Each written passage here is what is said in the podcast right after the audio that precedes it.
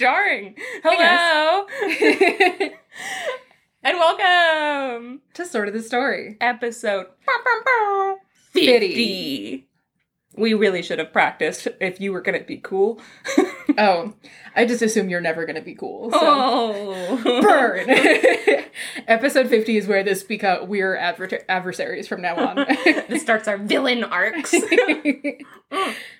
Hello and welcome to to sort of the story. I'm Janey. I'm Max. And today, Max and I are going to be telling each other some stories. And also, you're here and you can listen. Welcome. You can't tell us stories though, because that's not how um, podcasts work. If you would Really like sorry. to tell us stories, shoot us an email at sortofthestory at gmail.com. Or join us on Discord. or You can- TikTok. Yeah. Or Twitter or Goodreads, Instagram. Instagram. You can find us all over the place. You can even check out some of the books that we read and we retell on this podcast at our bookshop.org affiliate account Uh, the link for that is in our story notes, as well as the link for everything else. and in our bios on Instagram. Guys, Yeah. we're fucking excited that you're here. Thank you for listening to that really quick sort of ad for us. Yeah, so this week we're going to be doing Arthurian Legends for our 50 episode themed episode. Episode. Episode. whenever I think of Arthurian legends, Max, I think of you. The same Oh. way whenever I think of Lord of the Rings, I think of you, except if it's The Hobbit, because as you know, I was in The Hobbit. Janey was in an ad for Busch Gardens yeah, Busch Gardens Christmas Town. uh, that aired before The Hobbit in our area, and Janey and I were not super close friends yet at that point, and so I was at a midnight screening of The Hobbit in a mostly empty theater with one of my friends, and this commercial for the Christmas Village at Busch Gardens came on, and I was like not really paying attention, and then Janey was there And on then I the was also screen. there. We were pretty good friends because you you emailed me while I was in China, and you came to mm-hmm. visit me in China. We had at that point established we were best friends. I'm a little bit fucked up over the fact that you just said we weren't friends. At air. It was like 20 it was like 2013. It was like end of 2013 beginning of 2014. We were friends by then. You know what? This isn't important for the podcast. What is important is that we're doing Arthurian legends today. Yeah. Exciting. Exciting. Should I just go ahead and do a quick little primer? Yeah, before we before we get started with this, because I didn't know anything about the Arthurian legends except that it comes up again and again in some of the stories that we tell because it spans across different cultures. So if you listen to my Icelandic story of the Volsung saga a couple episodes ago, I mentioned that there is an Odin based sword in the stone story that is in the Volsung saga. But that's all I know about like I know the sword the sword in the stone. Mm-hmm. I know about the quest for Camelot, but I never watched the cartoon, so I don't know anything else about it. The Quest for Camelot movie is not really about questing for Camelot. It's mostly oh. about dragons and finding and learning to love yourself. And Monty Python and the Holy Grail, that is or is not part of this. Monty Python and the Holy Grail is almost is very very accurate to the Arthurian legends. Then I know a lot about it. but please, you need to let us know what's up. Guys, we're about to be schooled so that we can know what we're going into. I'm not going to go too far into it because Arthurian legend is something that is a like massive topic of literary, folkloric, and sociological study. So I'm definitely not an expert in it. But just so you guys have kind of the broad strokes. So King Arthur um, was a Celtic Briton. His story is set around the late 5th or early 6th century. He's probably not a real historical figure. He's probably like a, a literary invention because the first stories about him show up 300 years after his time Yeah. and they're all very like sudden kind of. When we talk about Arthurian myths and Arthurian legend, as in the case of many mythologies, we don't really have a whole lot of clear canon as far as the sources. Arthurian legend was kind of this massive sphere of stories and poems and songs that were all kind of centered around this idea of a king who comes up. His story is that he basically protected Britain from uh, the invading Saxons. He defeated the invading Saxon army and then uh, established like singular rule in Britain, and it was like a golden age. That's kind of his broad strokes, his story. He pulled the sword Excalibur from the stone to prove that he was the true king of England and all that. He has his castle at Camelot, which is like the center, the capital of his Britain and everything like that. So that's where that is. That's where the Knights of the Round Table are, which includes Lancelot and also Arthur's wife, Guinevere. slash Um, Lancelot's lover. I found out during my research. You didn't know that? No, I didn't. That's Max, I don't know anything about this. Oh I knew I thought Lancelot was hot. Yes, a big part of Arthurian legend is the idea that Lancelot is Arthur's best friend, but he and Guinevere are secretly in love, and it's a massive betrayal, and they run off together, and it destroys everyone's lives. God, it's hot as hell. It's real hot. yeah, Uh, but so there's Lancelot, Guinevere. Arthur is advised by Merlin, Merlin, Merlin from Merlin. from Merlin and the prophecy of Merlin. yeah, Arthur is brother to the to Morgana, who is like a sorceress. Who it's actually alluded to in the story that I'm going to tell that she is like a fallen goddess of like the occult and darkness. cool. Yeah, at one point Arthur throws away the sword and then it's given back to him by the Lady of the Lake. You've probably heard of the Lady of the Lake before. And at one point he went on a search for the Holy Grail to like sort of elevate Christianity within Britain and everything like that, and it's a whole thing. But that's just some terms that you may have heard. Oh, um Avalon also is another term that you might Yeah, um Avalon like the is mists of Avalon. Yes. Okay, what is it? Avalon is kind it's an island. It's like through the veil a little bit. It's like the source of magic. Okay. So Excalibur is forged in Avalon. Morgana like takes her magic from Avalon or something like that. I'm Is it's it not super kind clear. of like Tir na Nog? Is it like yes, it's very much like Tir na Nog. Okay. Uh, there are a lot of parallels between Arthurian legend and specifically Celtic legend, uh, like parallels to Cuchulainn and Okay. like all of this kind of. It is like a straight line from Celtic mythology to Arthurian myth. Okay, fine. Um, yeah. so, So, Avalon is just the mystical place where magic happens, yes, and um, they bring that into our world. Yeah. So, on the whole, Arthurian legend, it's a literary movement for the most part. It is like semi mythological, semi folkloric, and again, there is no specific canon. There is no established set of events that is like the absolute, here's the definite story, because there are so many versions of the Arthurian legends that are written and rewritten over the years that it's more of like a series of stories rather than any one specific legend. So, I feel like the one that we take the most from then would be Thomas Malory's version Mm-hmm. of events. But even he, I was looking this up, even he was like, he was inspired by other French versions and then changed them so much that it became like almost biblical. Really Yeah. weird. Yeah, there is. Um, there are a lot of Christian through notes in um, a lot of the existing copies of Arthurian legend, but there are also a lot of anti-Christian through notes. Yeah. Um, so again, this is like a massive movement that spans centuries and centuries. So there is no like singular thesis to it. It's kind of just a series of stories. The only thing that connects them is that they are all related to King Arthur. Okay, and uh who is Dumbledore? Um, Dumbledore is the headmaster of Hogwarts School of Witchcraft and Wiz- Wizardry, which is actually in Harry Potter. Oh, Which is oh, a okay. separate book series. Okay. I'm so sorry. No, it's totally fine. The Cullen Easy. family comes in. He, Oh, no, they're from? Avalon. Oh, No, Cuchulainn is from is from Ireland. That's a separate story. okay, but when when does Edward come in? Uh, King Edward, that would have been like several centuries later. Okay, I'm all turned around, but you know what, guys? the point is, you're gonna have a great fucking All right. episode. All right, Janey, you're going Max, first. that was a really good explanation, and I appreciate it. Thanks. Also, all that to say, as always, uh, these might not be the same stories that you've heard before. Doesn't mean that you're wrong or that we're wrong. Just means that there are different versions of them, and there is again no established canon. And that being said, because as I'm going to go into mine, this was super fucked up to try to research for me because what the fuck. So Yeah. if you do have a favorite source that you really love and that you grew up reading, please email us and let me specifically know because I would like to read more, but I can't read the old like Middle Mm-hmm. The old English like fucking medieval shit that's going on. You can't fucking understand that. And anybody that was like, I read it and I loved it, and I'm like, did you? I found a really you? good translation of my story, and I think that the person who translated it did a couple of other Arthurian translations, and I'm going to look into them because the translation was mwah, delicious. Awesome. Okay. Well, if I'm going first, then uh, let's fucking get started. Let's do it to it. Awesome. Okay, Max. Okay, Janey. Max. Okay. um, so I've mentioned this now a couple times on the podcast because it makes it just makes me laugh every time it comes up and I'm like, Janey, why do you talk about this so much? But when I was little, I watched a movie that I don't remember the name of or anything I was about. thinking of this the whole time I was doing my story. And if you're a regular listener, you're gonna, you can go ahead and put this on your bingo card. In this movie, Arthur, this is what I remembered before, and I'm filling in the gaps now, actually researching this.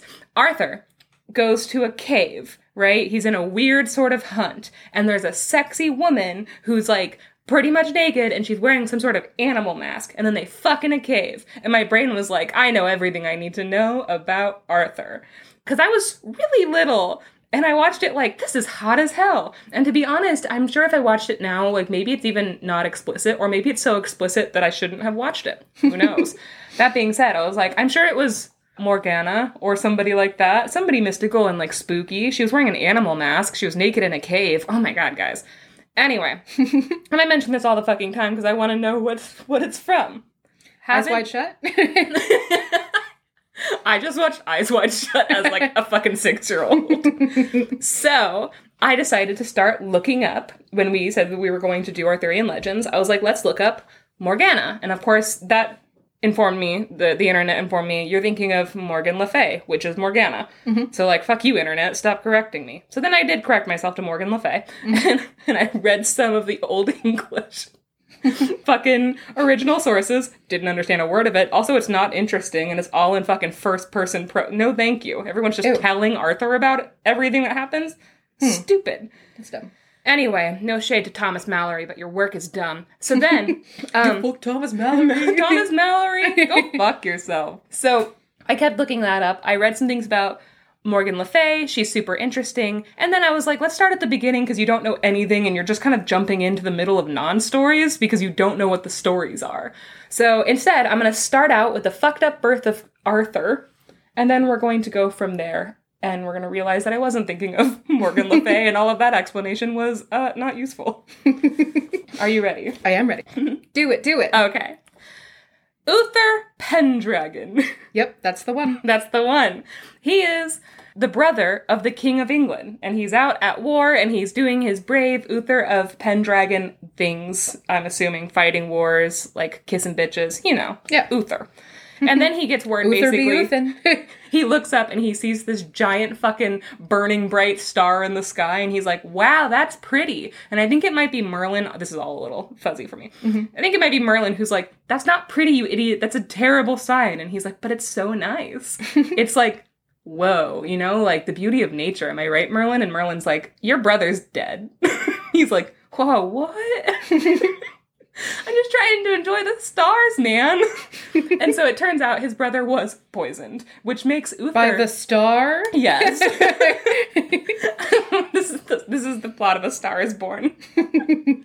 um, no, Lady Gaga did it. So Merlin like completely kills his vibe and says, "Your brother is dead. I'm Merlin, and I know things." And Uther's like, "That's." Well, that's a bummer. And he's like, good news is, though, you're the king now. And so Uther becomes the king. Okay, that's where we are. He goes back home. Real quick. Yeah. Just a fun little thing. Merlin, Oh, who yeah. you may know from, you know, being Merlin, Mhm. uh, you might not know that in some Arthurian canon, Merlin experiences time backwards. Uh, I didn't know that. yeah, so he, at the end of his life, is the first moment that he knows. So the earlier in Arthurian legend you get, the smarter Merlin is because he's already lived through all of the later events. God, did you know that Benjamin Button is inspired by Merlin? Anyways, that's just a fucked up thing. That is Uh, super fucked up. Also, that Merlin is the son of the devil. Yeah. He's literally the he's the child of an incubus, who is the devil. Merlin's cool as shit. So Uther Pendragon, he goes home. He has to celebrate the victory of winning this war because he did a big thing, but also he wants to garner like support from the people because he came back and is now just suddenly their new king. And so he's like, fuck, I need to like kind of show off a bit. Like, mm-hmm. I'm obviously the heir, but am I really a king until the people get behind me, sort of thing. And so he holds this huge Easter festival and he invites all of his commanders, all of his nobles to come with their wives and children and to celebrate. And he's like wearing his crown the other, like the whole time. He's spending this lavish amount of money. He's throwing around his wealth and his authority and his power. And people are fucking eating it up. They're like, can we suck your dick, please? And he's like, no. Too cool. pass. He's playing Smash or Pass with everybody in the fucking kingdom. And So- when he smashes, uh, he just punches them in the face. and they're like, we love him. What a One good time, guy. Uther Pendragon punched me in the face. It was awesome. so he has this advisor who, when he was about to lose the war, he had gathered all of his advisors together and his commanders, and he's like, what do we do? And this one particular man, Gorlois, sure. This one particular man, Gorlois, is like, this is what you're gonna do. He gives him a really good plan. He's really good at counseling him. He's really wise. Everybody respects him. And Uther really respects him. And so that's Gorlois. He saved his butt. So he comes with his wife, just as everyone else does. His wife's name is Igraine. Mhm. And Igraine is hot as hell. She's like the sexiest woman that Uther has ever seen. She's also a lot younger than her husband, which is just kind of casually mentioned, which there I think it's sure to be like, Garlois really pulled a good one. And really I'm like, poor Igraine. She obviously was a child married off to like a king, you know? but he's the Duke of Cornwall. That's who mm. Gorlois Ooh, is, the Duke of duke. Cornwall. I know. So Uther sees her and he becomes like instantly infatuated. Like it is not even described as love really. It's just like an instant overwhelming lust. He's like I got to fuck that woman. I got to fuck her now. And so he starts being super obvious and creepy about this. Uther starts like hand feeding her shit and he's like bringing her wine and golden goblets when everyone else is like sipping from pewter like fucking basic bitches and um, idiots. he's like here you can have this silver goblet garlois and garlois is like don't say my name like that. I know that's how you say my name but like mm, I don't like when you say it. And so he's like genuinely being super obvious and really creepy and everyone notices including igraine who's like uh, hey dude i'm married. Uh, but also you're the new king. I'm, I'm kind of in a weird tough spot here because she can't like refuse him but also she is like the object of his every fucking attention at this so he's not looking at anyone else. And gorlois notices this it's happening right in front of his fucking face and unlike his wife he's not going to play coy he's like this is fucking bullshit don't what are you doing you can't fuck my wife dude also she You fuck doesn't my wife. fuck my wife. Also, she doesn't want to. And so Gorlois decides he's gonna walk out. All of his friends are like, hey, don't do this. You're gonna cause way more problems than you want to. Like, it's not worth it. Just stay and like hang out through the weekend and then leave. Like, don't make a big deal. But Gorlois is like, fuck that. I'm taking my wife when we're leaving. And they leave and they go back to Cornwall without saying anything to Uther. They don't get his permission to leave, they just skedaddle. And naturally, Uther's like, hey, dude, I didn't fuck your wife yet. Hey, I don't know. Get back here and let me fuck your wife. I don't know if you noticed this, but I hadn't gotten laid yet. it's kind of a party foul. Husband of the woman I want to fuck. so he sends Gorlois a summons and he demands him to come back and beg for forgiveness. But Gorlois is like, I'm not fucking doing that. And he just continues on his journey. So Uther, in an insane fucking stalker move, gathers an army and he marches after Gorlois. He like cuts his fucking celebration short in order to go fetch this woman he wants to fuck. Jesus. Yeah. And so he's laying waste to entire towns and cities. People are getting murdered. By the way, this is the hero of our story, just so you know. Gorlois is like, I, I don't have an army big enough to fight Uther's new army that's not even, like, hasn't even been his for long. So he just decides to fortify his town that he's in, and then he sends Igraine back to a different, like, castle called Tintagel. And he's like, this is my safest refuge. This is the only place I know for a fact that he won't be able to get to you there because Tintagel is basically surrounded by the sea and cliffs and then there's only one entrance in and it's like a tiny little like rock bridge and there's a bunch of places for Tintagel like what is it called? Where you are above they're like looking down basically Tintagel is looking down at this rock bridge so Like an everybody overlook. yeah, and they all have like a height advantage. And mhm. so they can just take out armies because it's so thin. You can only send like one person at a time, meaning if you try to do that, then everybody will just murder you as you go in single file line to Tintagel. Yeah. So he's like, this is our safest place. And he says goodbye to her and he kisses her and he's like, you have the greatest chance of survival if I send you here. And maybe if the two of us are separated, then we can actually save both of us and also Cornwall, mm-hmm. which is under attack right now. So they do that. Uther hears about this and he is despondent. He's like, oh my god, now she's even harder to fuck. No! I'm the hero of the story. I just want to get my dick wet. this isn't for kids. so, he tries to get into Gorlois's castle to like get him, but he can't break down the walls. And the entire time, he's like burning with his desire for Igraine, who's shown no interest in him at all. so Uther eventually summons his friend Ulfin for advice. And he tells him if he doesn't have sex with Igraine, his blue balls might kill him. And then the world's tiniest violin plays for him, and there's like a long passage about "Meow, meow, meow, we're sad for Uther.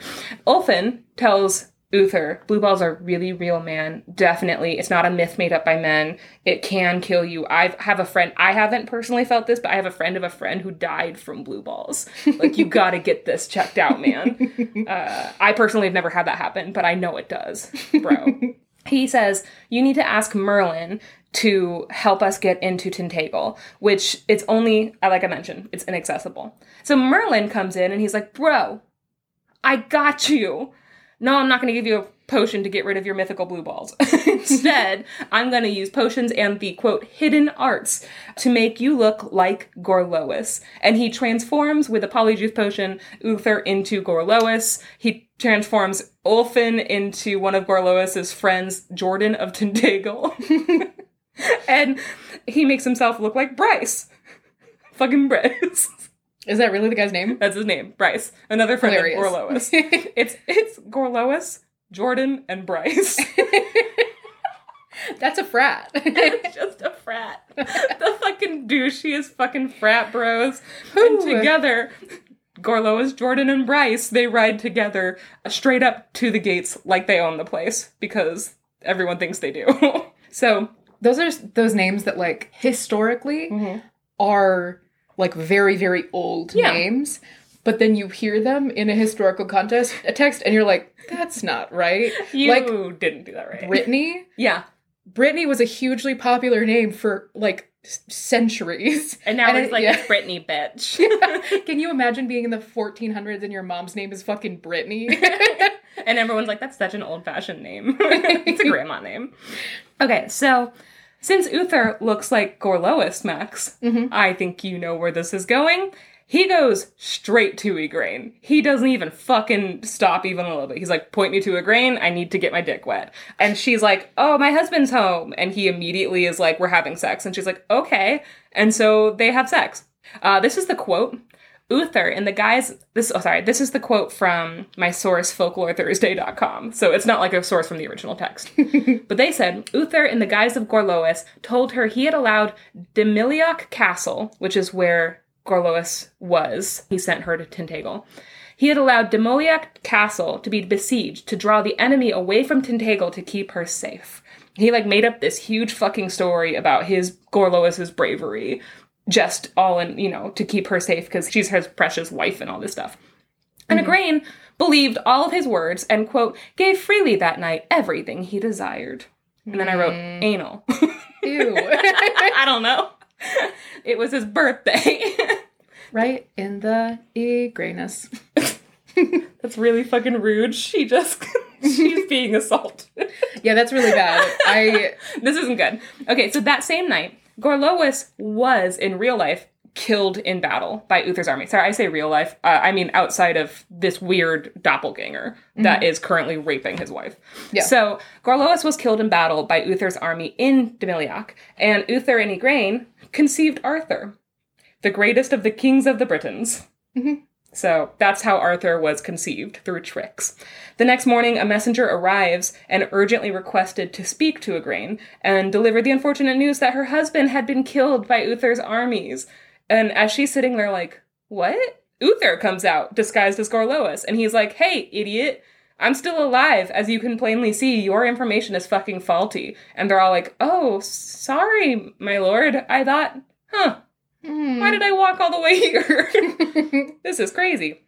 And he said, I guess I'll go now and I'll make amends with Uther, who is like super cool and handsome. And I heard really good in bed. And also, I'm ugly and stupid. Fart. so, so, uh, yeah. So, and then it says this is another fucking quote that kills me. His lust satiated, barf. Uther leaves Igraine and Tintagel with his friends, and he rejoins his army in his own skin. And then he gets the news about Gorlois' death. And it's noted that he was sad that Gorlois had to die because Gorlois was one of his best friends. But then he was super stoked because Igraine is now single, meaning he gets to go marry her. She does not know she had sex with Uther. Mm-hmm. She thinks she had a passionate night with her husband, and then her husband kissed her and left, and then was murdered jesus by Uther. So he returns to Tintagel and he takes Igraine as his wife. And it said that, quote, they lived happily and with great love between them. There's no other mention uh, of her feelings or anything. So anyway, Jesus. yeah, so that's how Arthur is born. Just straight up through rape through deception. So I want to go in now. The point of all of that is setting up Arthur. Because now I want to go into Igraine's three children with Gorlois. So according to Thomas Malory's 1485 Le Morte d'Arthur, Gorlois and Igraine had three daughters together before Uther came and fucked everything up. The daughters were Morgause, Morgan Le Fay, and Elaine. And I'm like, Morgause, Morgan, and Elaine? Elaine, you're the least favorite. I hate to tell you. It's kind of like how my siblings are Savannah, Janey, and Junior. It's like, Savannah, you might be the favorite. Savannah's a beautiful name. After Uther marries Igraine, Morgause is married off to his ally, the Orcadian king Lot, making Morgause a queen, very young.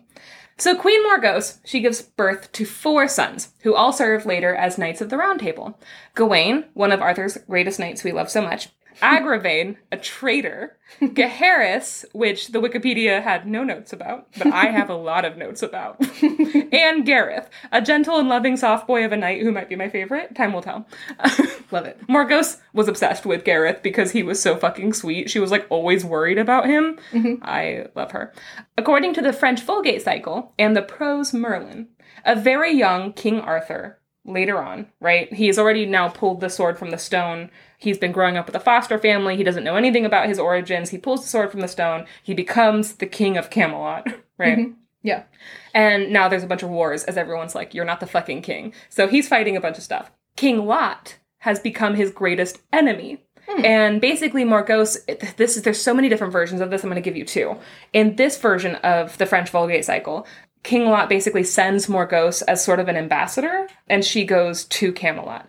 And a super young King Arthur looks at her and is like, that's a hot fucking lady. Like, she's hot as hell. and he sees her and he's like, I know she's King Lot's wife, but like, I gotta hit that. and so in a move that can be described only as like father, like son, Arthur deceives Morgause into thinking he is her husband, and then they fuck.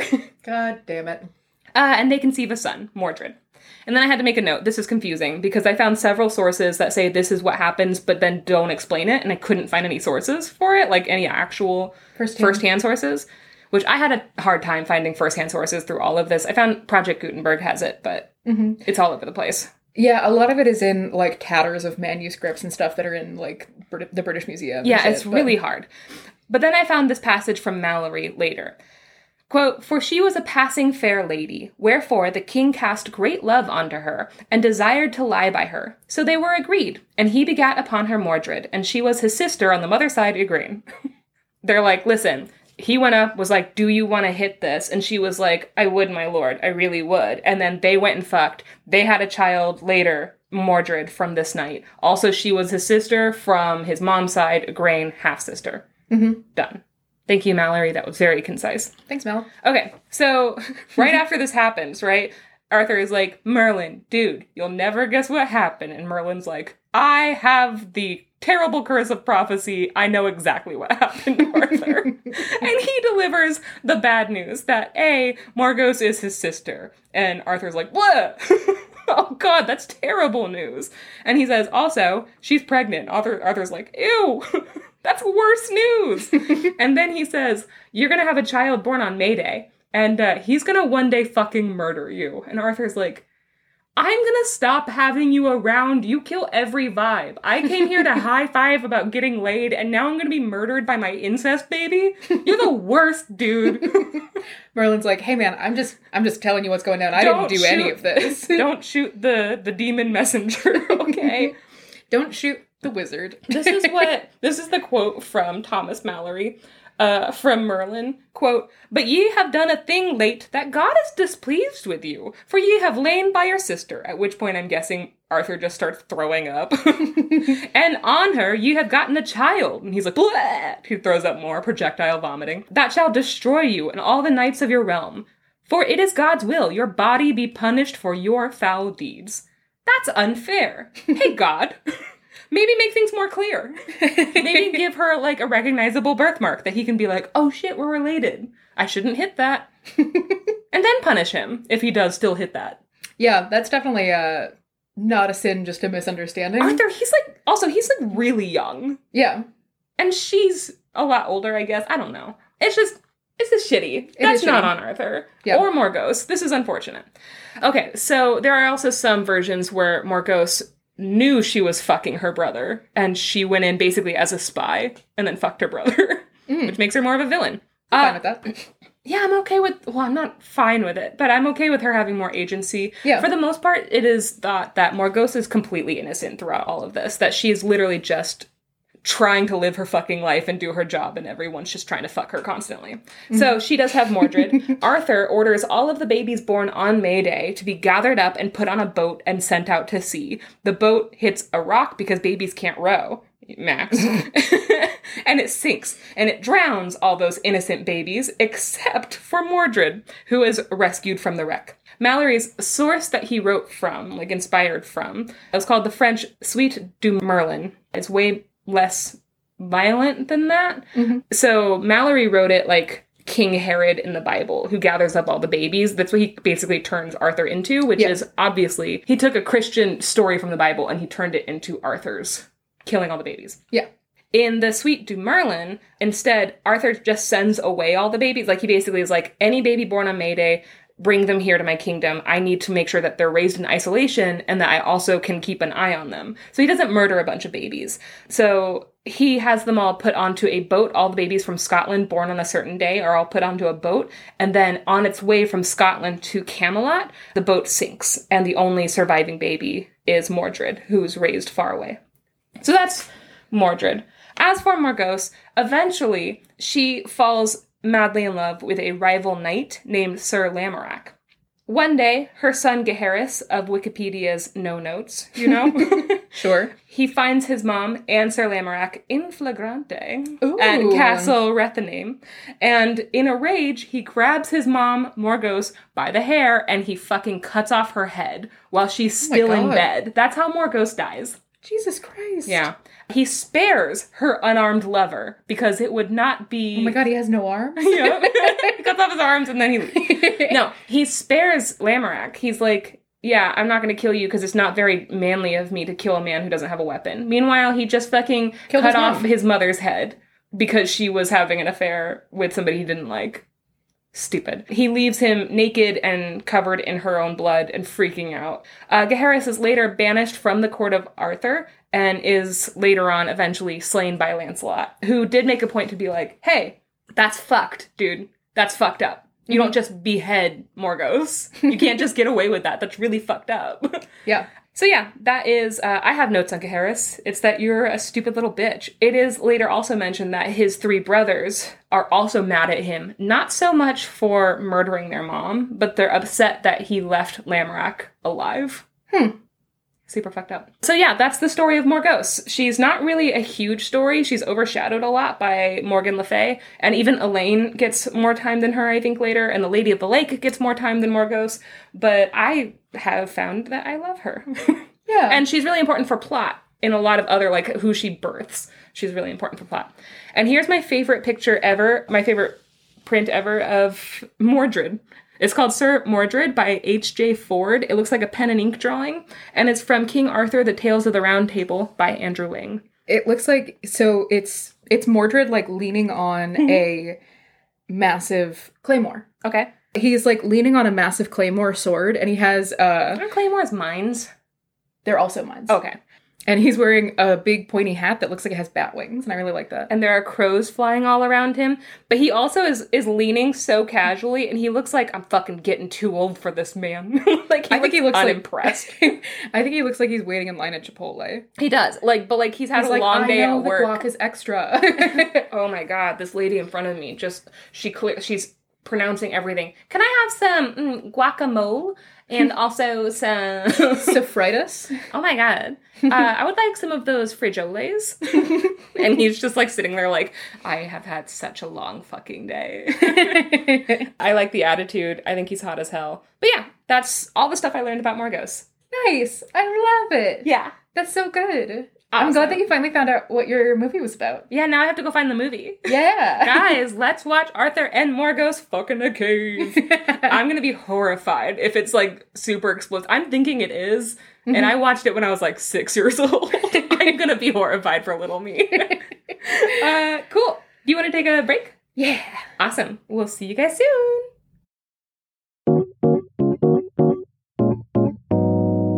soon.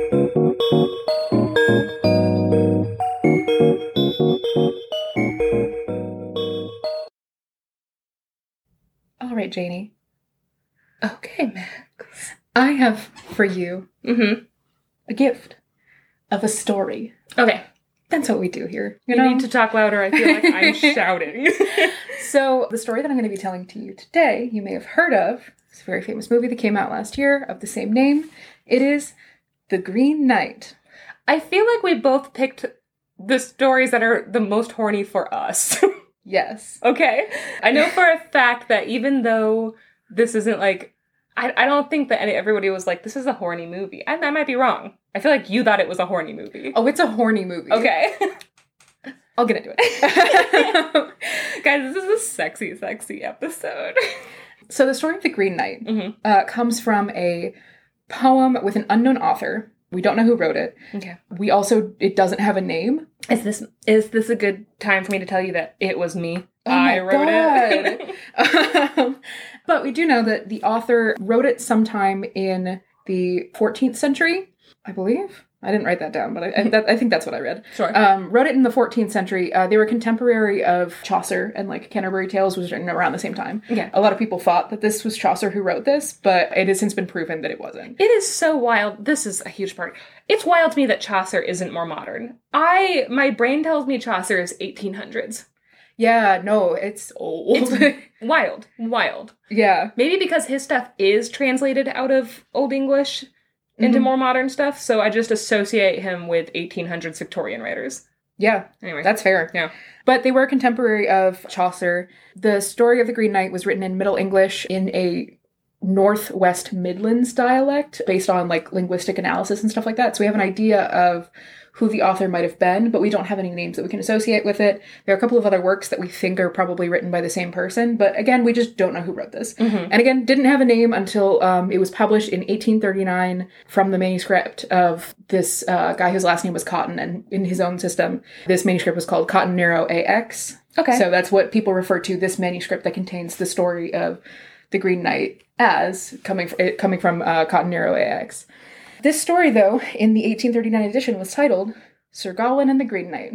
okay. Gawain or Gawain, Oh, uh, the son of Morgause. nice. and then we're just jumping right in with the story. yeah, Gawain is Arthur's favorite knight. Um, yes, I'm very excited. This is this is a great little Okay. little layup that we have going on here. I'm really excited. So, set the scene for you here. Okay. It's Camelot. It's New Year's Eve. King Arthur is now a very old man, but still, you know, a knight, still very broad of stature, still very competent in his body and everything like that. Yeah. Seated next to him at the round table is his wife, Queen Guinevere, also older but still a striking beauty. Can still fucking get it. Keeping it tight, girl. Keeping it tight. On the other side of Guinevere is a very young knight who is handsome as all hell. He is known as the Ladies' Knight Oh. Um, because and she's like, you can sit next to me. you know the story in uh, Monty Python the Holy Grail where there's like the castle full of virgins, Yeah. and he's like, "Oh no, I don't want that." That's Gawain, who, who that, who that happened to. He's like specifically known for being like a champion of women, and like he's also known as as being like a really like a smooth talker, kind of almost like a poet, where everyone's like just the coolest and best. okay. and again, super hot. He's the youngest knight at the table, and he's also Arthur's nephew. hmm The rest of the table is surrounded by all the big names. You know, you've got your uh, your Lancelots and your so ons, and they're all sitting around the table and they are waiting for the feast to begin, the New Year's Eve feast, and they're all exchanging presents with each other and laughing and drinking and everything. And everything gets quiet for a second, and Arthur says, "You know what I want? I want to hear a story about an amazing adventure." hmm And everyone's like, ooh, okay. And they start whispering amongst themselves. And then the front door bangs open. and with a chill gust of like midwinter air, Yeah. a horse ridden by a man walks in. hmm And I use both of those terms as loosely as possible Okay. because this horse is massive and green. The man astride the horse is bigger than any human has any right to be. Uh, some scholars posit that he is considered to be half giant. His skin is green. Oh, his is hair is in long curly locks, a very dark green. All of his clothes are emblazoned with green and gold and like leaf motifs. Mhm. And he is holding in one hand a massive green and gold ornate battle axe, Mhm. and then the other hand a holly bough, um, Oh. like a branch from a holly tree. my God, Max, are you telling us another origin of Santa Claus story? Come on. No. also, I love that this guy walks in. He's just a child of the Nephilim. yeah, So good. he's fu- this guy comes in bigger than life, just riding a horse into the round table. King Yeah. Arthur's Knights of the Round. They're all hanging out, and then just suddenly this fucking huge guy busts down the door and is like, "Hey, what's up?" It's me, Shrek. and from then on, he is known as the Green Knight Amazing. for obvious reasons. Yeah. in that he's green. I would not have. I was thinking Green Knight as in medieval times. Like he's wearing a green fucking Nope, ribbon. he's green. Awesome. I'm on board immediately. Yeah, uh, it's not explained why he's green. Also, uh, I'm just gonna get that out of the way early. Uh, we don't. It's not. It's not really explained why he's green. Cool. Uh, there are lots of theories about like why, in literary, in a literary sense, he's green, but Medically, no. Doctors are stumped. he is actually though. If you you can actually see in some manuscripts that they have allusions to him being somewhat related to um, the Jolly Green Giant. oh no. no, that's a joke. Um, I only know it's a joke because of the way you stopped and went ah, like an the eel. Jolly the Jolly Green smiling. Giant is is a marketing. Uh, he's a mascot for vegetables. Max is He's gorilla not- marketing green beans to us right now. hey kids, I know we we joke a lot on this podcast, but it's important to eat your vegetables. This is subliminal messaging, and I will not stand for it. It is not subliminal. buy beans, buy beans. green, green, green. this, this massive guy busts down the door, and all of the knights are immediately like, "What the fuck?" And they all like go to like grab their swords and everything, and like figure out where their shit is around them because they're all like they're all just hanging out. And Yeah. then this big guy came in. Who let you in? his horse. Um, and he, uh, the Green Knight comes in and he is, again, massive, but he's really light of step and he like dismounts from his horse and he kind of like bounds up to them. And he's like, oh, don't do that. Like, if I wanted to come in here and fight you guys, I would be wearing like armor. I'm just wearing like clothes. Uh, and I'm completely naked. so and he's like no i'm not i'm not here to fight and also um i would win like not to be rude but like um he says here on the benches are but beardless children and he was like if we were in a fight i would win but that's not what we're doing right now Fuck. this guy's hot as hell. That sounds like somebody wrote a Wattpad steamy story about Shrek. okay so i wasn't going to talk about this till after but i'm going to talk about this now Okay. The Green Knight is one of the later Arthurian legends. Yeah. it it was written much later than the greater majority of like. So it is people- fan.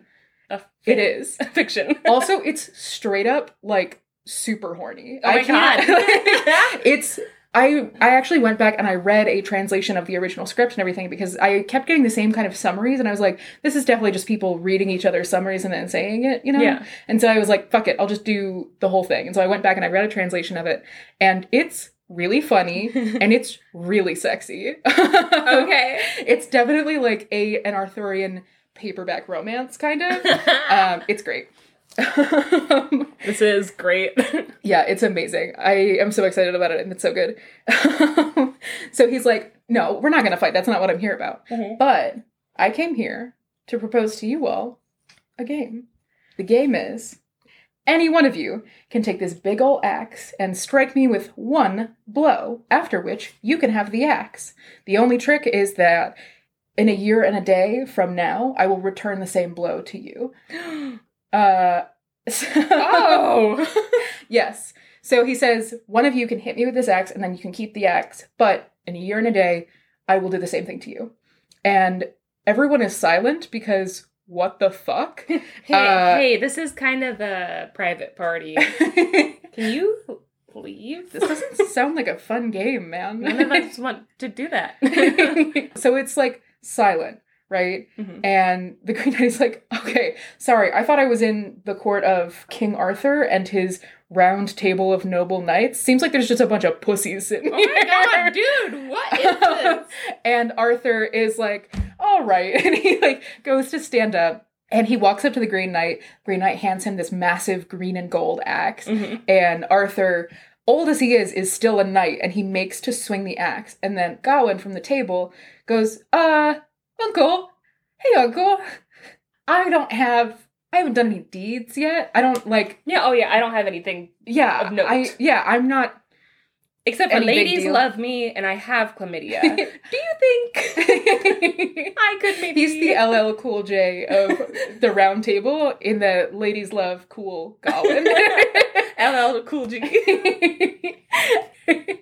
uh, so he's like, Uncle, I don't have any big deeds to my name, and this is your party. Like, you're the host. You shouldn't have to be the one to like defend your party, kind of. Like, Mhm. can I let me take care of it? And Arthur's like, all right, go for it, yeah. And he hands Gawain the axe. And the Green Knight, very obligingly, pushes all of his hair off the back of his neck and he bends over to like bare the back of his neck to be beheaded. And so Gawain is like, Fuck. all right, this is your game, so sure. So he hefts this massive axe, and in one single swing, he decapitates the Green Knight. Mm. And it is just.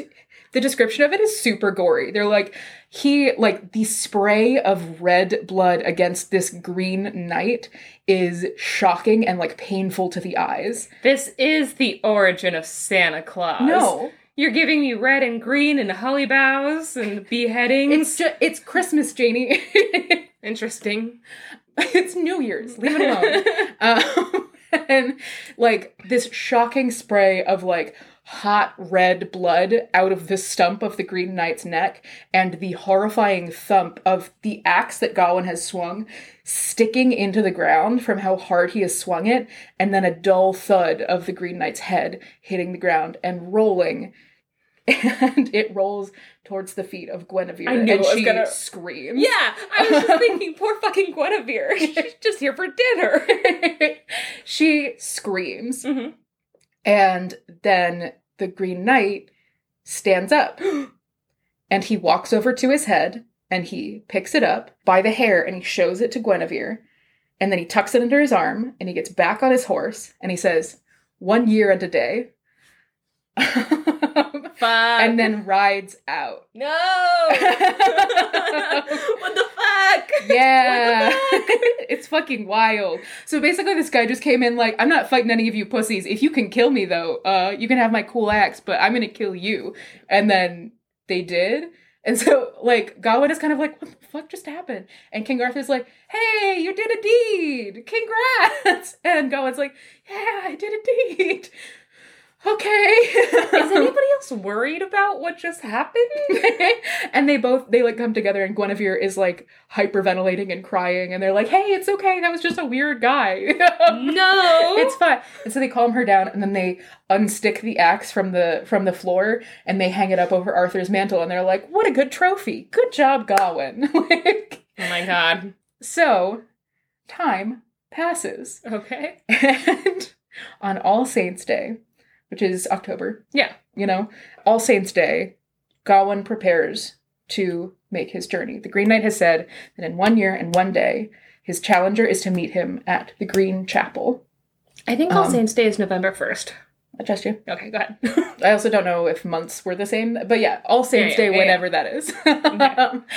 so he starts preparing in the beginning of November to go on this journey to the Green Chapel, which is a place that people know where it is. sure. You know. Kind of. Kind of. It's of. in Greenland. it's not. It's in it's in England. Oh, it's in Iceland. Sorry, I forget about the whole switcheroo.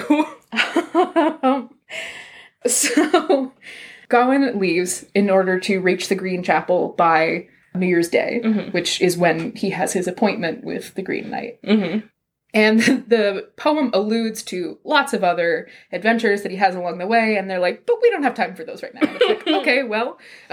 Um, and there's a long section where he meditates on the idea of his pentacle. It's a five pointed star that is kind of like in the style of a Celtic knot. It's like woven under and over itself, um, Mhm. where it's like one continuous line in the shape of a five pointed star. And he meditates on the idea of like the five virtues of like Arthur's knights and everything, which are like courage and courteousness and like eating your vegetables and stuff like that. and he also thinks about like Subliminal five- messaging. You thought I wouldn't see it there. Stop giving us this pro Jolly Green Giant fucking propaganda. propaganda. so he thinks about the five virtues of a knight, and he thinks about the five virtues of Mary from the Bible and stuff like that. Sure, sure. You know, Yeah, as you Um, and he has this this symbol of the pentacle on his shield and he's like the what he's thinking about is the fact that like you know he wants to be the perfect balance of all five of these virtues or all 10 of these virtues Mhm. and stuff and he's like i want to be a knight that is both brave and also like cares about people and like knows when to stop but also can't be stopped like you know Yeah. he's th- like he's thinking about all these things that he wants to be as a knight Mhm. and that's kind of his journey Sure. he rides and he rides and he rides. A couple of days before New Year's, after all of his weird adventures that we don't get to hear about, Mhm. he gets to a castle. He is greeted at the castle door by a lord and a lady. The lord is very finely dressed in like furs and everything like that. He is like a big man with like a ruddy face who's just as happy and with like a loud booming voice and everything. Mhm. And the lady is the most beautiful thing Gawain has ever seen. He describes her skin as being like a pearl, Yeah. um, and she just has this like laughing smile that he like falls in love with instantly. hmm so he's met at God damn it. These fucking Arthurian legends. I know. I wonder what's gonna happen. Don't you worry. um, he's greeted by the Lord and his wife, this woman. Yeah. They've heard of him and they're like, You're Sir Gawain. You're doing the whole like Green Knight thing, right? And he's like, Yeah, you heard of me? And they're like, Yeah, we heard of you. Super excited for you to uh, Yeah. do all that, I guess. They're like, Come on inside. And there's um like an old like a really ugly old lady in the corner. All right. And they're like, anyways, fuck that old lady. no, they don't say that. Um, the, and uh, you know, he's getting settled and everything, and they're like talking, and he's like, "Yes, I got this like Green Knight thing going on, where I have to go there, and I think he's gonna cut off my head, and it's like in a couple days." and the lord of the house is like, "Hey, no worries, man, because here's the thing: it's like two miles away, and there's a path that goes straight from my house here, where you are, Mhm. to the Green Chapel. So you don't even have to wait. Like, if it's a couple days away, why, why don't you just stay for a couple of days, you know, and like enjoy a little bit of peace before you have to go and do this big adventure you have to go and get your head cut off. Yeah. Sure, sure. so Please, uh, fuck my wife. so Gawain is like, yeah, sure, that sounds great. I would love to be indoors. Aw. so the lord of the house sets out this big, magnificent feast, and they're all talking and laughing over this feast and everything like that. And towards the end of the night, the lord proposes a bargain to Gawain, All right. where he says, Now listen, I'm going to wake up first thing in the morning, as I do every morning, and I'm going to go out with my boys, my hunting party, my boys, Okay. and I'm going to go hunt some stuff, right? Hmm. And like, you're a guest in my house and everything, right? But I'm thinking, what if I go out, I hunt some stuff, and then you get whatever I hunt, and then you'll give me whatever you get while you're here in the castle. What? Like anything that comes into your possession while you're here in the castle, you give it to me, and I'll give you all the stuff that I hunt. Hey, this sounds like maybe he's got a, a bigger agenda. and Gawain is like, it feels like I shouldn't accept. Like if you're going out and doing the hunting, then it doesn't feel like a fair bargain. Also, it's your house. and I'm just like, here's a vase I found. Think you'll really like it. It's a picture of your face. um, here's some jewels. Yeah, Gawain is like, I don't know, I that just doesn't seem fair to you. And the Lord of the House is like, no, like this is, you know, you're my guest, so you can't say no. You know, like, Huh. you're kind of obligated to play this weird game with me.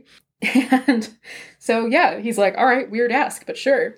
So they all go to bed. They're attended by all of the servants to bed, and Gawain gets to sleep in a big comfy bed for the first time in a long time, and also take a bath for the first time in a long time Mm-hmm. and he lays down to sleep. And first thing in the morning, sure enough, the lord of the house goes out with his hunting party. And the hunting party goes out into the forest and they're able to find like a flock of deer. And there's this really long and beautiful description of them like catching all of these deer and everything like that and hmm. like hunting all these deer down. And it's like super gory and loud and like they're like, and the clamoring of the horses through the forest and everything. And then it's like, meanwhile, Oh no. Back at the oh, castle. Oh no. Gawain has woken up and it is morning. And he thinks that he has woken up because it's morning. And then he hears what he heard before, which is the clicking of the door as someone opens it. Someone. he pretends to be asleep yeah. and he cracks one eye just a little bit and he sees the lady of the house sneak into his room look at his face see that he's sleeping as far as she can tell and then she just sits on the edge of the bed and waits for him to wake up Oh. so he like he's like makes a big show of being like oh my god oh my god. Who is this? And this woman is like first thing in the morning and she's wearing like the most beautiful dress and everything and she comes in and with like her like laughing smile Mhm. she's like sir knight if it is this easy to sneak up on you while you're asleep i'm amazed that you've survived this long Oh shit! this is hot. yeah she's like i can't believe that a woman such as myself has so successfully trapped a knight Uh, my lady. Can you please keep it in your pants? She's like, How lucky am I to have been able to trap a knight in this very bed? I'll bind you to the bed so you can't leave, and you're uh so Okay. you are obligated to my company. And he's like, Oh, my lady. no need to bind me. Uh, I'm fucking Oh. naked under here. I can't exactly walk out. and he's like, "Oh, hi. Uh, you know, give me just a second. I'm if you want to just go out, I'll like get dressed and then we can hang out. How do you like? I'll just get ready." and she's like, "Hey, I'll make you more ready than you'll ever be." Oh That's basically a line in it. Fuck! this little pearl lady is smooth. Yeah, she's like, also dissolves in vinegar. yep. Guys, Uh, go check out Affinity Floral Arts for her dissolving in vinegar science experiment. Yeah, I love it. And the Yeah. story uh, Cleopatra. Mhm. So they kind of have this like witty repartee all morning where she keeps like very obviously coming on to him and he keeps being like he's like not not into it but he's like I am about to go die. So like probably not best to go make a bunch of mistakes right before then. Why where, not? like he's like I don't want to piss off this guy whose house I'm staying in Yeah. and also I am a knight and there are like knightly virtues that I'm supposed to be upholding and everything like that. So I probably shouldn't fuck this guy's wife. Uh, I'm sorry, did he not read the rest of the Arthurian legends? They're constantly fucking everybody's wives. That's all they fucking do. So they have this like witty repartee and they're like talking about a bunch of different things. Yeah. And they end up talking like all morning. Hmm. Um until like lunchtime and then she's like, "Well, you know, I'll leave you I'll leave you to yourself, let you have some alone time." She goes to leave and she's like, "Oh, well that's rude." And he's like, "What?" And she says, "Well, a courteous knight would like give a lady a kiss for taking up her whole morning." Uh-huh. I can't believe that a knight of the court would occupy a lady for this long and not even give her a kiss in consolation. He's like, I can't stand up right now, ma'am. As you can see, I've pitched a tent right here in this bedspread. and so he's kind of like, all right, like I don't want to be rude. And so she leans over and gives him a kiss. Mhm. Then they go to mass. They go to afternoon mass. Sure, which they confess their mention. and then the lord of the house gets home in time for dinner. Mhm. And he comes in with his hunting party, like loud, and they're all carrying deer over their shoulders and everything like that. And the lord comes in and he's like, I have never had such a good hunt. Like I've never caught gotten this many deer in one day. This is truly fortuitous, and I am so excited to be able to give our guest such a wonderful gift. Oh my god, awkward. So he comes in and he like brings all of the deer to Gawain, who is sitting very still. and he brings all the deer in and he's like, Well, here you have my part of the bargain. Now, have you gotten anything today that you would like to pass on to me? And Gawain is like, One thing. And then he leans in and he gives the Lord a kiss.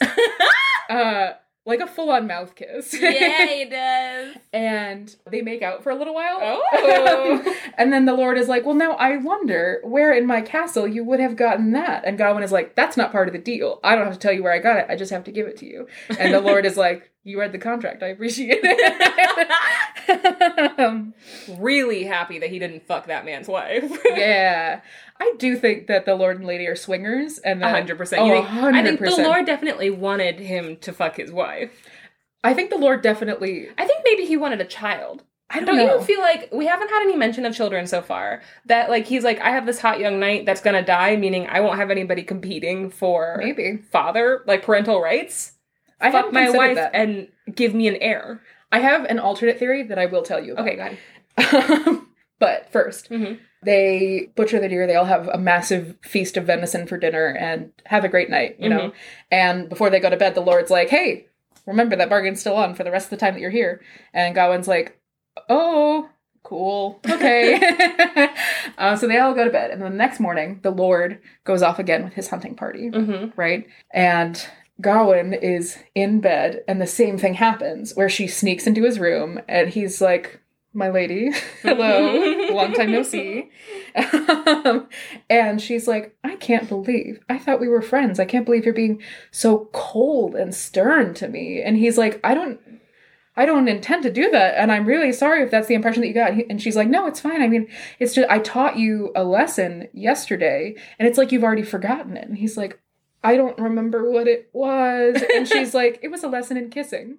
Oh my god. Um, Where is it? Yeah, I taught ye of kissing. She's Um, just fucking then- coming in to stress him out. And it's working. and then she leans over and she gives him a kiss. hmm And then they spend almost all day until the afternoon mass. So Mhm. even longer than the previous day, just sitting in bed and talking. And he is very much at this point, he's like, okay, this is going to keep happening. So I'm just going to put up a real hard and firm wall where Yeah, it's like hard and firm. It's a big wall.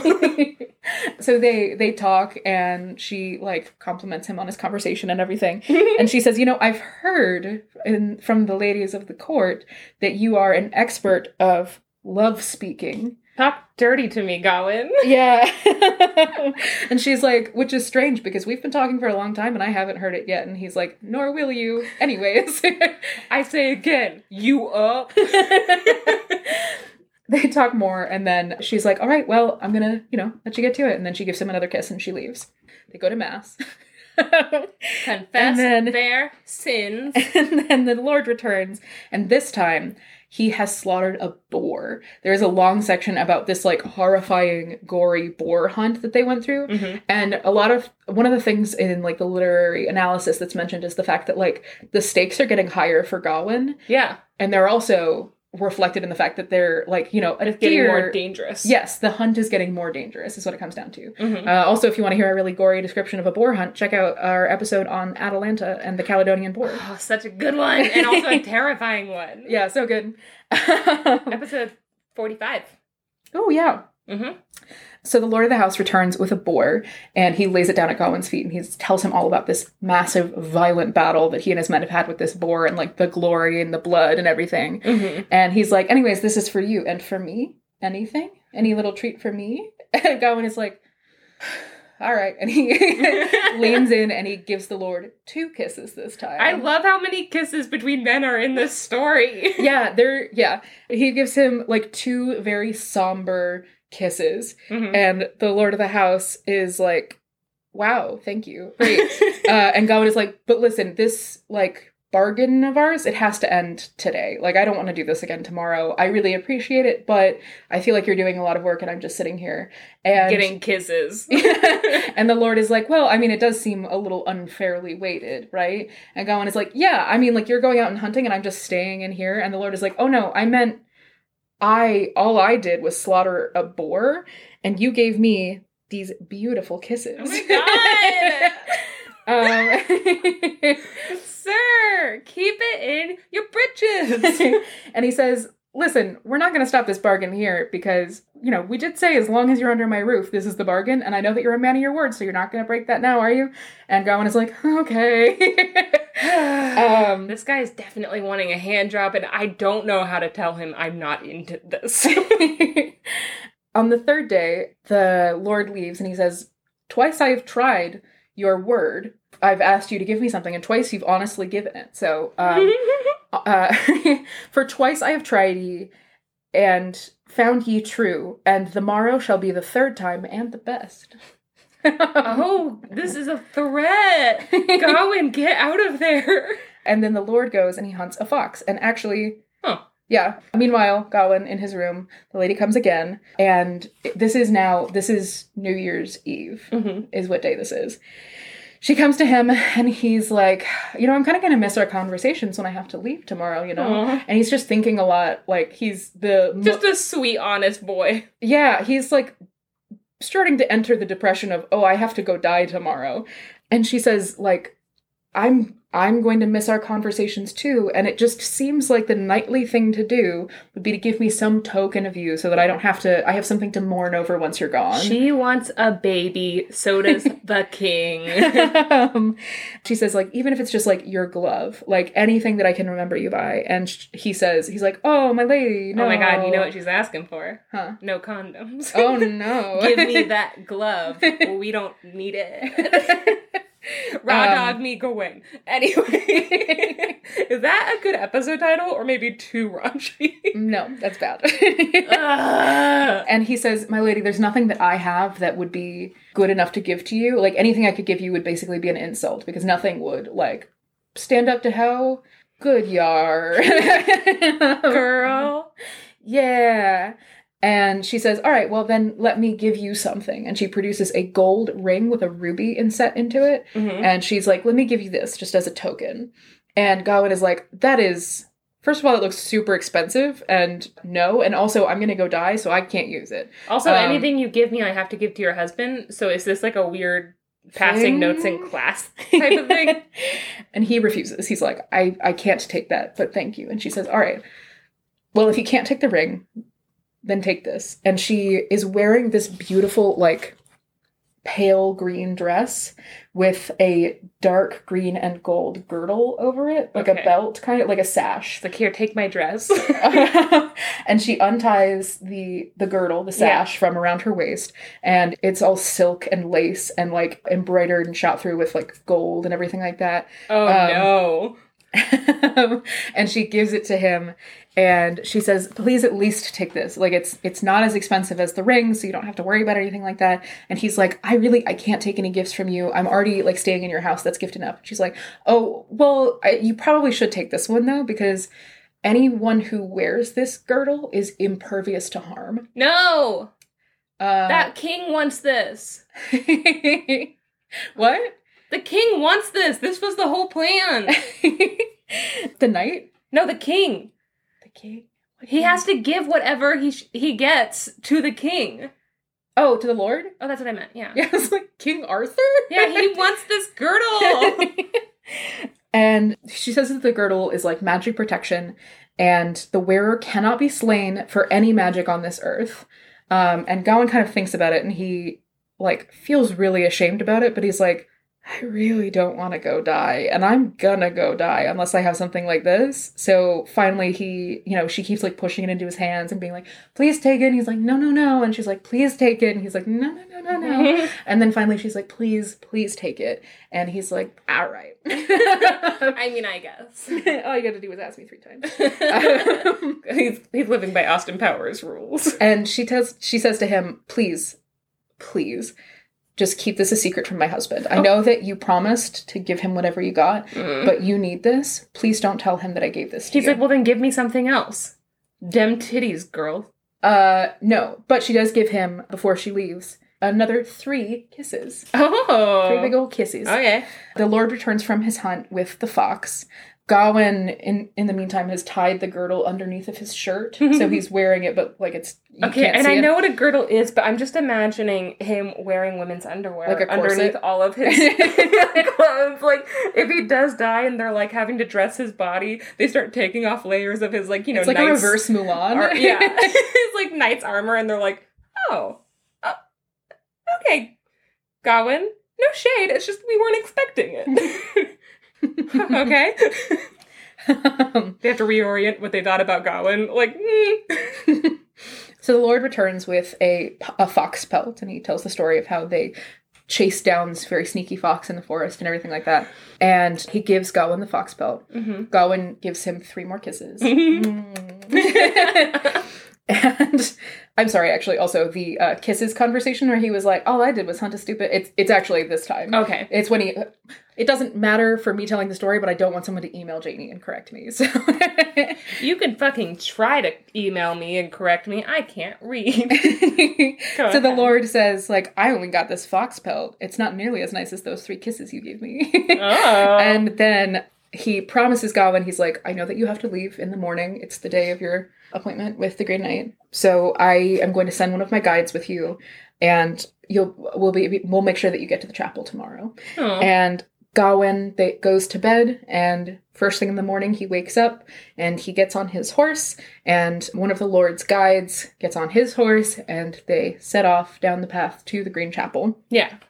As they get close to the chapel, the guide basically says like this is as far as I go and he like goes to leave and then he turns back to go and he's like you know you know that if you go in there you're going to die Hmm. like we all know the green knight around here and he is not light-handed. Yeah. like he will hit you with that axe and your head will be off. Like you are going to die if you go in there. And Gawain is like yeah i know. And the guy's like all right well i'm getting out of here. And he like gallops off as fast as possible. So Gawain makes the rest of the journey on his own and he finally gets to the green chapel now i was picturing a chapel Yeah. it's not. The Green Chapel is described as being almost like a fairy mound. Oh, Um, cool. It's like a, hill with a deep crevice or cavern through the center of it. cool, cool, um, cool. And I actually, I, it. I was going to show you later, but I'm going to show you now instead. There are a couple of ideas of where in actual England this might be. One of them, which I really like, is called Lud's Church. And this is what it looks like. Pretty. It's these like massive moss covered stone walls with like a thin crevice going through them. It's so cool. Like it's just these like m- huge towering mossy walls with like a thin like barely walkable crevice in between them. this reminds um, me of where Edward and Bella fell in love in the forest. JD, everything reminds you of that. okay, well, this one in particular. it's not rude if it's true. so he he goes to this like massive fairy hill kind of with a like a crevice shot through it yeah. and he gets a feeling from this place that is just evil. He's like, this is the place where the devil's work happens, Yeah. basically. And inside, he can hear this like high, like whining, scraping sound. Oh, him sharpening his fucking And axe. as he gets closer, he realizes it's the sound of a grindstone. great.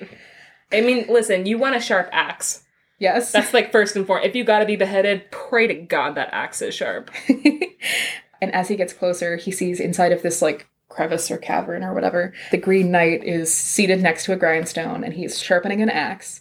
Obviously, though, the green axe is hanging over Arthur's mantel. Yeah. So you might wonder what this axe looks like. It is a brand new axe. It is a Danish axe. And the head of it, the sharp part, is Mhm. four feet long. Fuck. the Green Knight looks up as he hears Gawain come in, and he uses the butt of the axe to help himself stand up. And he's like, "Ah, you're. I was almost expecting that you wouldn't show up. Turns out you are a man of your word. Congratulations." Uh, now, fair sir, one may trust thou to keep tryst. Now I know I can trust you. And he, in like a massive leap, leaps over a like little stream that is passing between them and like lands right in front of Gawain with this huge fucking axe in his hand. And he's like, but first, give me everything you got at that castle. And then you have to make out like a bunch more. And Gawain's like, what the fuck is happening to me? Everybody just wants these sweet, Everybody wants to kiss me. Come on. And the Green Knight looks around and he says, We are in this valley, verily alone. Here there are no knights to sever us. Do what we will. Which is either very threatening or very sexy. Both. Where he's like, All right, well, now that we're here away from all the other knights, Let's uh, make out. Yeah. Or I'm going to brutally murder you. Okay. Who's to know? Maybe both. yeah, just very scary. He's like underlining the fact that he's like, So you're out here all alone? And this is kind of your first adventure? And uh, So, uh, interesting choice, interesting choice. you come here often to my house. and the Green Knight basically says, All right, well, you showed up and, uh, you know, time to pay up. So let's do this thing. Uh, you know, and when you, by the way, when you cut off my head, I was silent. So I don't want to hear any complaining from you. That is real. That is actually, That's insane. yeah. So the Green Knight is like, I don't want to hear any complaining because I didn't complain, right? And this is blow for blow, right? Gawain is like, all right, well, this is what we're here to do. And he takes off his helmet and he brushes all of his hair to the side to reveal the back of his neck. Aw. And he bends down. The Green Knight hefts this massive axe and in one huge swing brings it down on the back of Gawain's neck. And the moment before it touches him, Gawain flinches in fear away from it. And the Green Knight stops mid swing. Oh. And he says, Thou art not Gawain who is held so valiant. Uh, hey, dude, fuck you. such cowardice did I never hear of Gawain. He's like, whoa, like this can't be being a real pussy bitch right now. Hey, just fucking stop talking and kill me. yeah, and he's like, look, I mean, this is what you did to me, and I didn't flinch. So I think we've just learned that I'm braver than you. And Gawain is like, you're right. I'm sorry. It won't happen again. I mean, when I cut off your head, you didn't die. You kind of just picked up your head and walked away. You knew that you weren't gonna die. and I am gonna die, so it's a little different, but you're right, I'm not gonna flinch again. So the Green Knight is like, all right, well, if you're ready this time. And Gawain's like, go for it. Let's just get this over with. And the Green Knight, again, hefts this massive axe hmm and he swings and he Gawain doesn't move. He is rooted to the ground in like he's firm and solid and he is ready to die. Yeah. And the Green Knight hefts this axe, and once again, it lands on the back of Gawain's neck. And he's like, Well, see, there, you know, I was just making sure you weren't going to flinch again. Oh so now that I know that you're not going to be an oh asshole. Oh my god. this is so fucked up. he's like, Now that I know that you're not going to flinch, now I can do it for real, right? And Gawain says, Why talk on thus? Thou dost threaten too long. I hope thy heart misgives thee. Where he's like, Okay, you know what? Go fuck yourself. Okay, just fucking kill me and stop talking about it. Jesus. um, I mean, yeah, but also he did wait for a year and one day to do this. You know that he's been like psyching himself up. I wonder how many other knights he uh, killed in the meantime. Like he had a year and one day packed with all of them. mm, I bet he was the only one that showed up. Maybe. Yeah, go ahead. Uh, and the Green Knight says, uh, Forsooth, so fiercely thou speakest, I will no longer let thine errand await its reward. Oh, good. He's like, oh, well, if you're so excited about it, then let's just get it over with. this guy fucking sucks. I love how sassy everyone in this is. Um, and then he's like, okay, well, no, okay. so uh, the Green Knight is like, okay, for real this time. And Gawain's like, for real this time. All And. He's like, for real this time. And he's like, okay, do it. And so the Green Knight once again hefts this massive axe and he swings it down at Gawain's neck and blood stains the snow. And only the smallest cut appears on the very back of Gawain's neck where the axe rests. And the Green Knight says, Well, that's that. I did it. I returned the blow. And if you were to hit me with the axe again, I would have to hit you with the axe again. But for now, we're square. So, huh. got it done. And Gawain's like, What? and he like scrambles to get all of, like he grabs his helmet and his sword and he's like, What are you talking about? and the Green Knight is like, Well, blow for blow. You struck me in the neck and now I've struck you in the neck and now we're even. and was like, what the fuck is happening? And the Green Knight kind of he picks up his axe and he like leans on the head of it. Oh my god! So that he's resting his weight. This is how they describe this is not me riffing. okay. Just fully exactly like this picture of Mordred. I know. he's I just looked at the picture of Mordred casually. leaning on his sword. Yeah, just like real cocky, leaning on this massive axe. hmm And he's like, The first time I didn't strike, because on the first night you kept your bargain. The second time was the same, Oh. But on the third night you failed and you lied to your host. Oh my god. And as a result, I had to draw just a little bit of blood. And Oh, I'm so mad. Gawain is like, What the fuck? and uh, the Green Knight kind of laughs and he like shakes his hair and he's like, You don't recognize me? Oh, I'm Bertilac de Hautdesert, your host. And the lord of the castle is the Green Knight. uh, the Green Knight is the Lord in disguise. I also didn't see this coming the first time I read it. I was like, what the fuck? Um, and uh, he's like, yeah, I, you know, obviously, I didn't want to, like, you know, Hmm. You kept your bargain most of the time. You're a good knight. So like I'm not gonna be too mad about it, right? And he's like, by the way, uh, how do you like that girdle? and Gawain's like, what are you talking about? And he's like, Oh, the girdle that my wife gave you, my my girdle that's mine that you're wearing, Oh. that you lied to me about, that one, how do you like it? And Gawain's like, What? Um, and the Green Knight explains, Bertilac explains that he sent his wife to test Gawain Yeah. because Bertilac was transformed by Morgan Le Fay Oh. into the Green Knight to test the mettle of Arthur's court okay. because there was a rumor that his knights were no longer knightly. Oh. Uh, and so uh, she also was hoping that Guinevere would drop dead when she saw someone's head. uh, Separately, that's not the main thing, but that's one of the things. God, Morgan. and uh, so Morgan Le Fay transformed him into the Green Knight, and he went to go test the mettle of Arthur's court, which is why he's being such a dick. Mhm. And he's like, and then, you know, you came to my house and I just had to fuck with you a little bit more, am I right? Yeah. And he's like, I don't blame you for taking the girdle. Your only sin is loving your life and loving being alive, and that's no sin at all. Yeah. Uh, which is why, of course, I couldn't cut your head off because you're a good knight. And Gawain is like sobbing, and his like face is all red, and he's like, "I'm not a good knight. I'm not a good knight." And he like takes off the girdle, and he's like, "Please take this. I there's no honor in what I've done and everything." And Berlac is like, "No, keep the girdle. Remember what happened here, you know, and remember to always be honest, you know." yeah.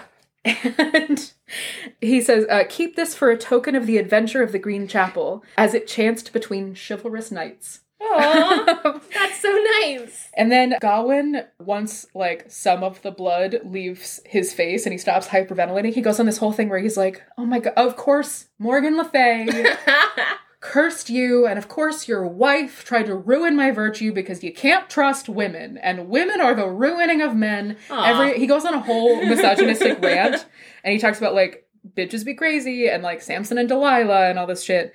And then uh Well, tell him to listen to that episode of the podcast with Samson and Delilah. I think that that's on purpose. I think that this is showing Gawain to be not great. okay. Like this is I think that this is we've already seen evidence that he's not upholding these knightly virtues. He lied, Sure. right? But I, I'm gonna go ahead and excuse him for that.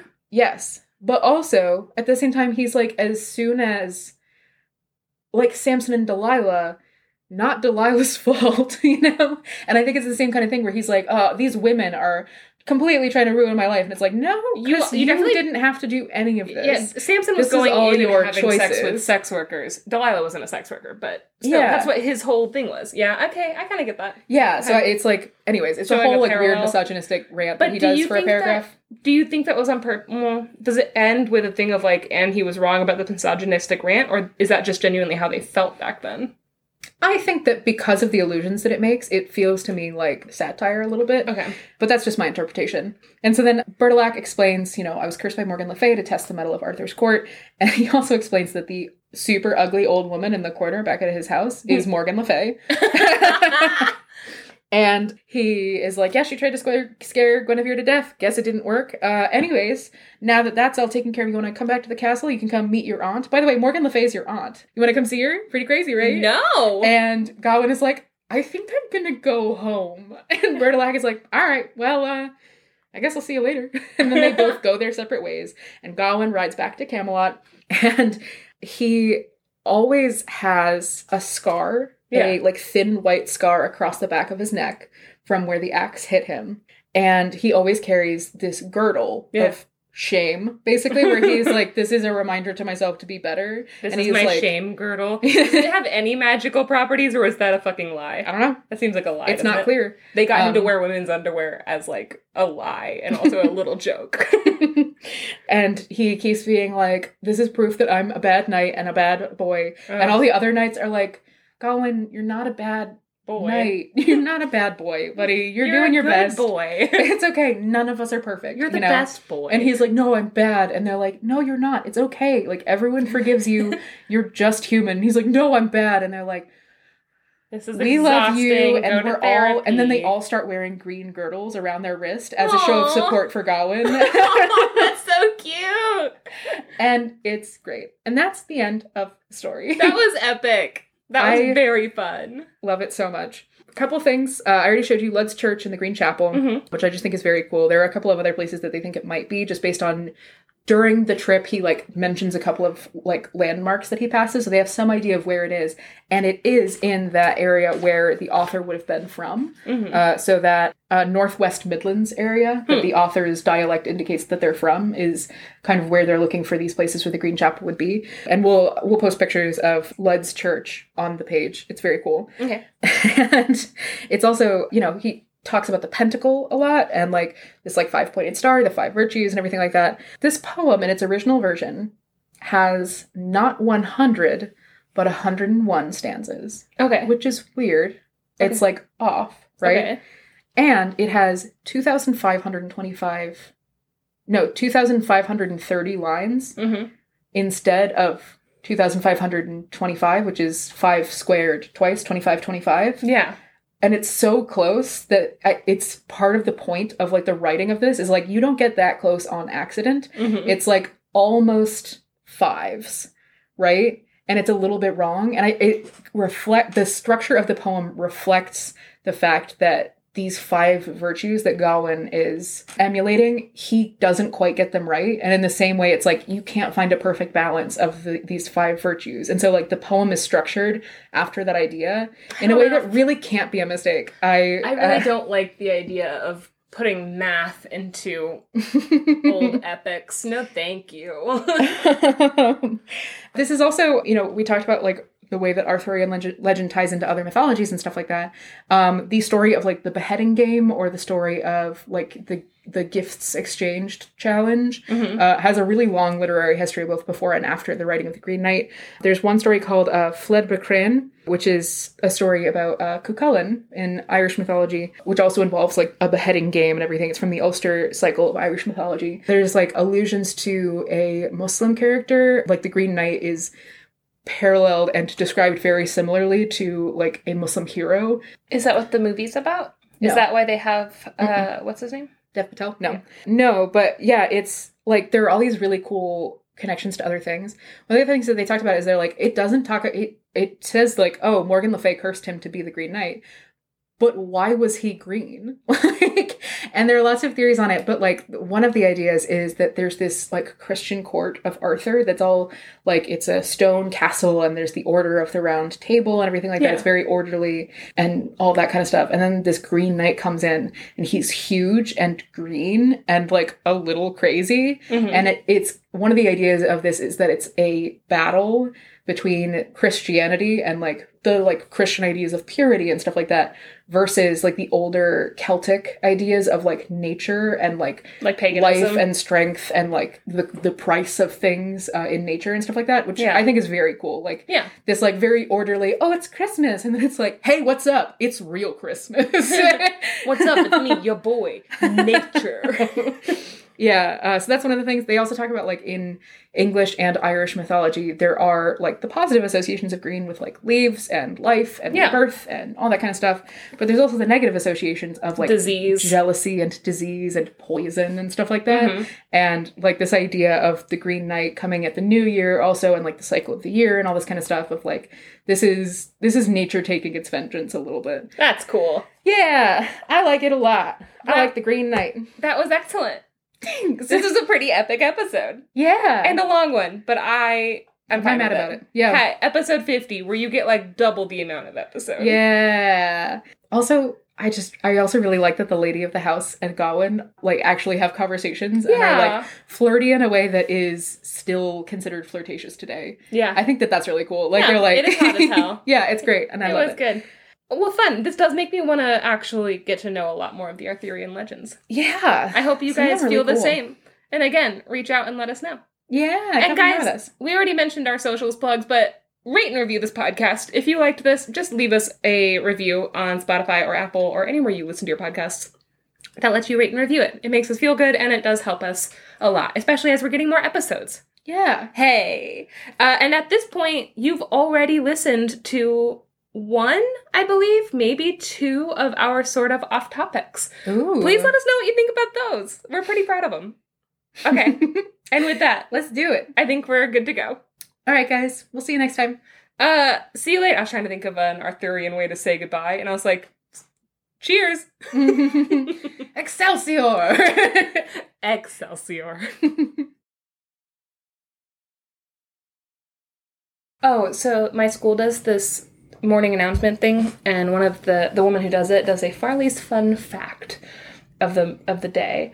And she always gives a new fun fact for the kids to know. And one of them was that in our lifetimes, we will fill not we will. in the lifetimes, we produce enough spit to fill two swimming pools. I'm gonna fill two fill, fill two swimming pools with my spit tomorrow. oh God, you drooling a lot, buddy? Not yet. We're gonna fill two swimming pools full of spit uh, each. Yeah. So we'll have four swimming pools of spit, and that's how we're going to defeat Al Qaeda. Oh.